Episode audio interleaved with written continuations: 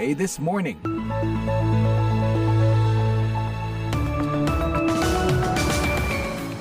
Halo pendengar, selamat pagi. Bagaimana kabar Anda di tanah air? Kita berjumpa lagi dalam VOA This Morning. Hari ini masih Senin di Amerika. Ya, memang rasanya malas ya untuk memulai bekerja pada hari Senin setelah kita menikmati akhir pekan. Namun, saya tidak malas untuk menjumpai Anda pagi ini. Semoga Anda sehat selalu dan menikmati kehidupan ini.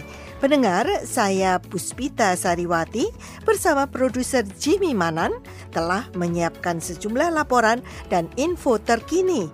Di antaranya, usai kunjungi Beijing, Menteri Keuangan AS sebut Amerika dan Tiongkok buat kemajuan. The US and China have significant disagreements.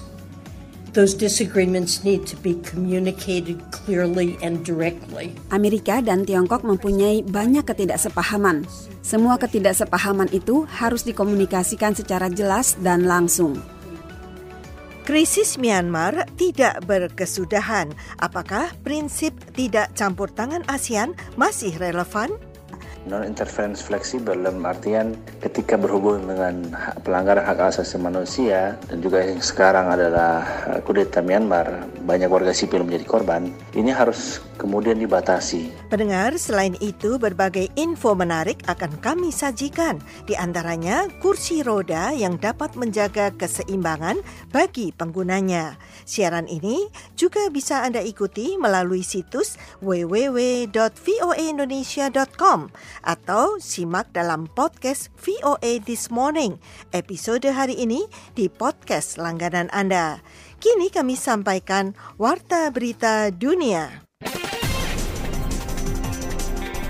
Pendengar, Presiden Turki Tayyip Recep Erdogan setuju untuk memajukan permohonan Swedia bagi keanggotaan di dalam Fakta NATO kepada Parlemen Turki. Demikian kata Sekretaris Jenderal Jens Stoltenberg hari Senin pada malam KTT NATO di Vilnius.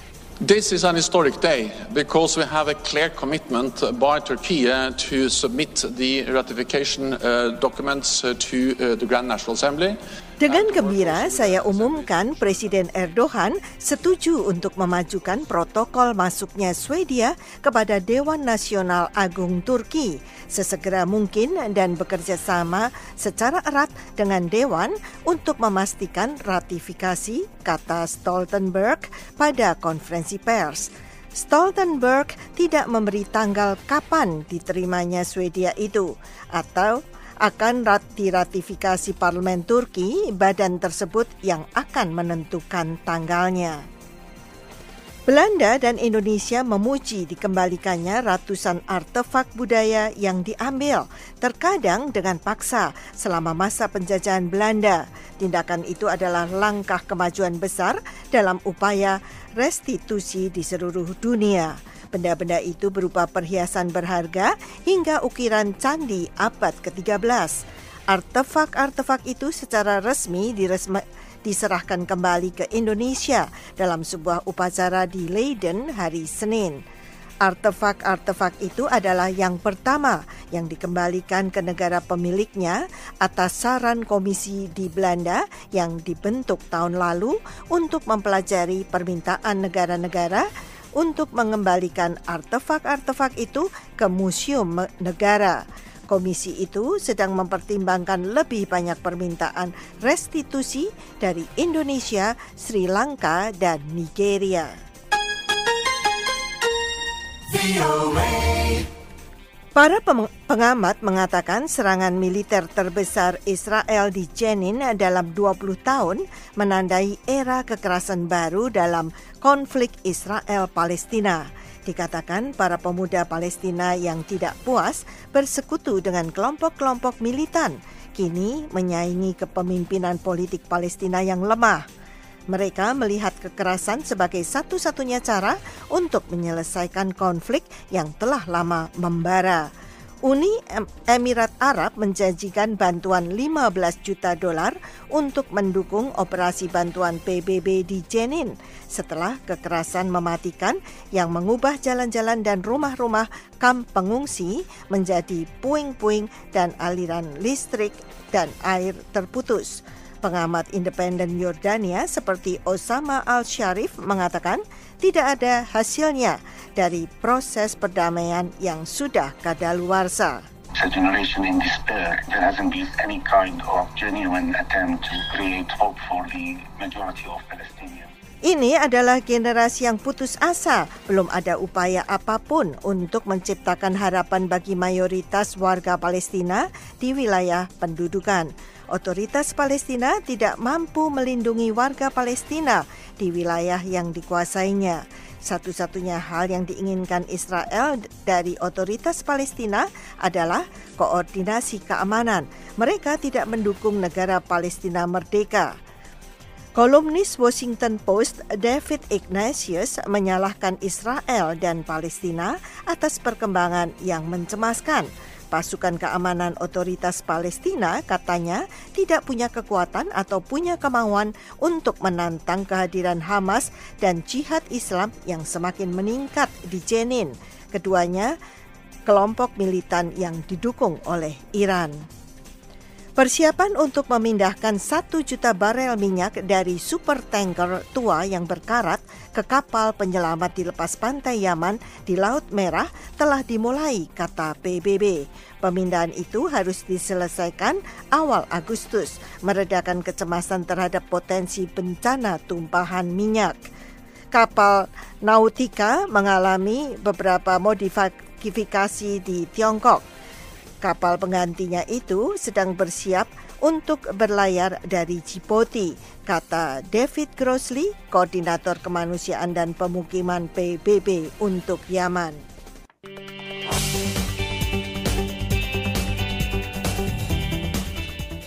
Pendengar, Menteri Keuangan AS hari Minggu mengakhiri kunjungan empat harinya ke Tiongkok. Kunjungan itu dilakukan untuk mengurangi ketegangan di antara kedua negara setelah hubungan keduanya memburuk dalam beberapa tahun terakhir. Kedua pihak membahas masalah ekonomi, balon mata-mata, dan perubahan iklim. Apa hasil pertemuan itu? Ikutilah laporannya. Manuver kapal perang Tiongkok yang melewati kapal perusak Angkatan Laut Amerika Serikat di Selat Taiwan baru-baru ini, yang dianggap Amerika dilakukan dengan cara yang tidak aman, menyoroti ketegangan di antara kedua negara adidaya. Dengan latar belakang itu, Menteri Keuangan Amerika Serikat Janet Yellen mengunjungi ibu kota Tiongkok akhir pekan lalu. Di Beijing, ia bertemu dengan sejumlah pihak untuk membahas beragam isu, dari perdagangan, lingkungan, hingga mata-mata tampaknya telah tercapai sejumlah kemajuan, meski Yellen menyebut kedua negara masih perlu merundingkan sejumlah isu. The US and China have significant disagreements.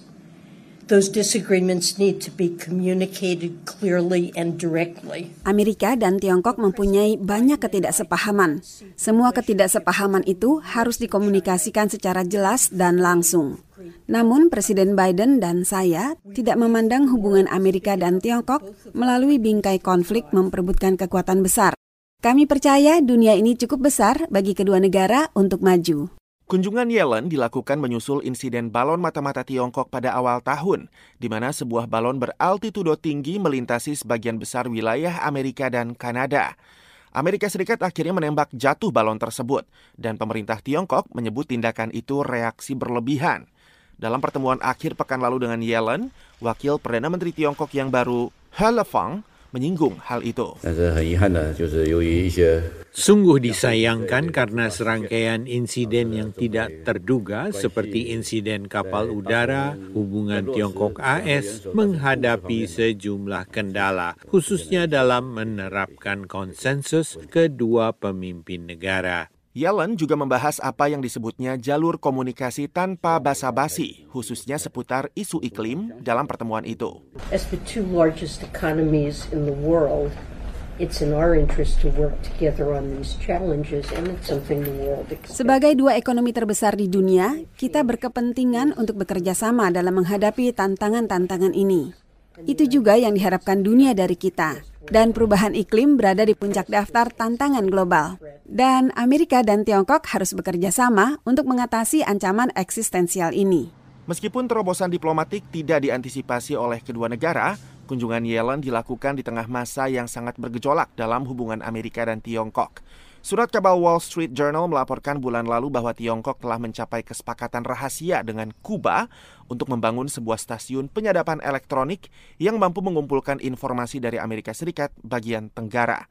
Masalah itu semakin buruk setelah belum lama ini Presiden Amerika Serikat Joe Biden menyebut Presiden Tiongkok Xi Jinping seorang diktator. Rifan Wiastono, VOA Washington.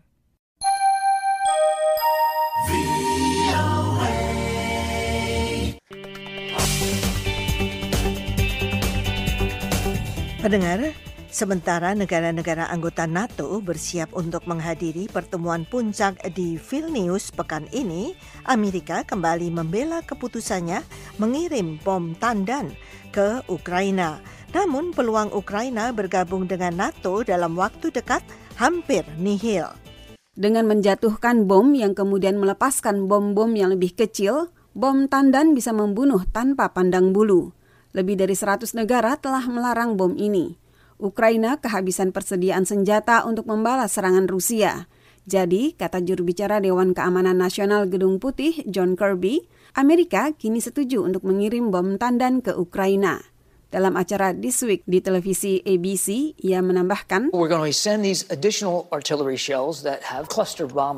Kami akan mengirim amunisi artileri tambahan yang di dalamnya terdapat bom tandan untuk membantu menjembatani kesenjangan sementara kami meningkatkan produksi normal amunisi artileri 155. Pemerintah Rusia yang dituduh menggunakan bom tandan di daerah perkotaan Ukraina mengutuk langkah tersebut. Aktivis hak asasi manusia telah menggarisbawahi bahaya yang ditimbulkan bom tandan bagi warga sipil. Anggota DPR dari fraksi Demokrat Barbara Lee dalam wawancara di televisi CNN menyampaikan keprihatinan serupa. They don't always immediately explode. Uh, children can step on them. That that's a line we should not cross. Bom-bom itu tidak selalu langsung meledak. Anak-anak bisa menginjaknya. Itulah garis yang tidak boleh kita lewati, kata Barbara Lee. Zelensky menambahkan bahwa dia ingin mendapat jaminan keamanan yang jelas dari NATO ketika para anggota aliansi militer itu bertemu di Vilnius, Lithuania. Presiden Amerika Joe Biden di televisi CNN menepiskan ekspektasi bahwa Ukraina akan segera bergabung dalam NATO. I don't think there is unanimity in NATO about whether or not to bring Ukraine into the NATO family now. Menurut saya belum ada kebulatan suara di NATO tentang apakah akan membawa masuk Ukraina ke dalam keluarga NATO sekarang atau nanti di tengah perang. Proses menjadi anggota NATO membutuhkan waktu untuk memenuhi kualifikasi mulai dari demokratisasi hingga berbagai masalah lain. Juga di CNN, anggota DPR dari fraksi Republik Michael McCall menyampaikan pandangan serupa. They've demonstrated a will to fight a will for freedom and democracy. Mereka telah menunjukkan tekad untuk melawan tekad untuk kebebasan dan demokrasi, melawan tirani dan penindasan. Menurut saya, mereka layak menjadi anggota, tetapi kita harus meletakkannya pada jalur yang benar untuk tidak memberinya jalur cepat masuk ke dalam NATO. Diskusi tentang bagaimana membawa Ukraina lebih dekat untuk bergabung dalam aliansi itu diperkirakan berlangsung dalam KTT NATO. Karlina Amkas, VOA Washington.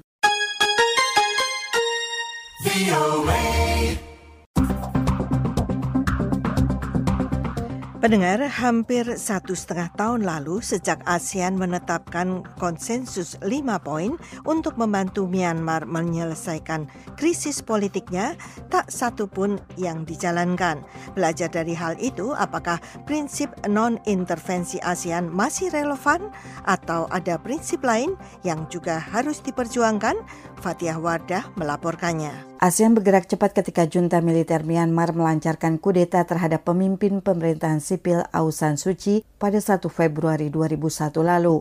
Krisis politik dan kemanusiaan yang terjadi dengan meluasnya demonstrasi, aksi kekerasan dan penangkapan sejumlah pemimpin sipil dan politik mendorong para pemimpin ASEAN berkumpul di Jakarta dan melahirkan konsensus lima poin untuk membantu menyelesaikan krisis di Myanmar.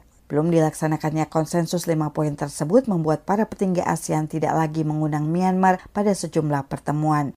Pengamat ASEAN dari Badan Riset dan Inovasi Nasional atau BRIN, Pandu Prayoga, kepada VOA Senin mengatakan ketidakpedulian Myanmar atas konsensus ASEAN sendiri tidak saja menurunkan kredibilitas dan relevansi ASEAN, tetapi juga mempengaruhi wibawa ASEAN di mata mitra dialog dan dunia. Non-interference fleksibel dalam artian ketika berhubungan dengan pelanggaran hak asasi manusia dan juga yang sekarang adalah kudeta Myanmar, banyak warga sipil menjadi korban, ini harus kemudian dibatasi. Diwawancarai secara terpisah pengamat hubungan internasional dari Universitas Diponegoro, Muhammad Roshidin mengatakan negara-negara ASEAN cenderung resisten untuk meninggalkan prinsip non-intervensi ini. Thailand tamanya pernah mengusulkan untuk merevisi prinsip itu, tapi gagal. Roshidin menilai prinsip tersebut perlu diadopsi dengan syarat jadi bukan absolut. ASEAN tampaknya sedianya kini mengadopsi norma Responsibility to Protect atau R2P yang memberi wewenang negara, organisasi regional maupun negara luar untuk melakukan campur tangan ketika telah terjadi kejahatan berat terhadap kemanusiaan seperti dalam krisis di Myanmar. Namun penerapan R2P ini tidak identik dengan pengarahan militer ke negara lain karena perang adalah langkah paling terakhir yang sedapat mungkin dihindari. Tetapi semua pihak tidak boleh berdiam diri ketika terjadi kejahatan besar di negara lain, tegasnya. Kalau saya berpendapat bahwa prinsip non intervensi ini kan karena sudah berakar lama sekali ya, berakar dari rasa trauma negara-negara ASEAN pada penjajahan, maka ini bisa dimaklumi. Akan tetapi di era sekarang yang sudah sangat jauh berubah, prinsip itu perlu dimodifikasi. Juru bicara Kementerian Luar Negeri Teguh Faizasah mengatakan prinsip non-intervensi sebenarnya tidak eksklusif milik ASEAN karena hal serupa juga terjadi dalam piagam PBB. Meskipun demikian tidak tertutup kemungkinan untuk memperkuat piagam ASEAN sebagaimana diusulkan banyak pakar. Dari Jakarta, Fatia Wardah melaporkan untuk VOA Washington.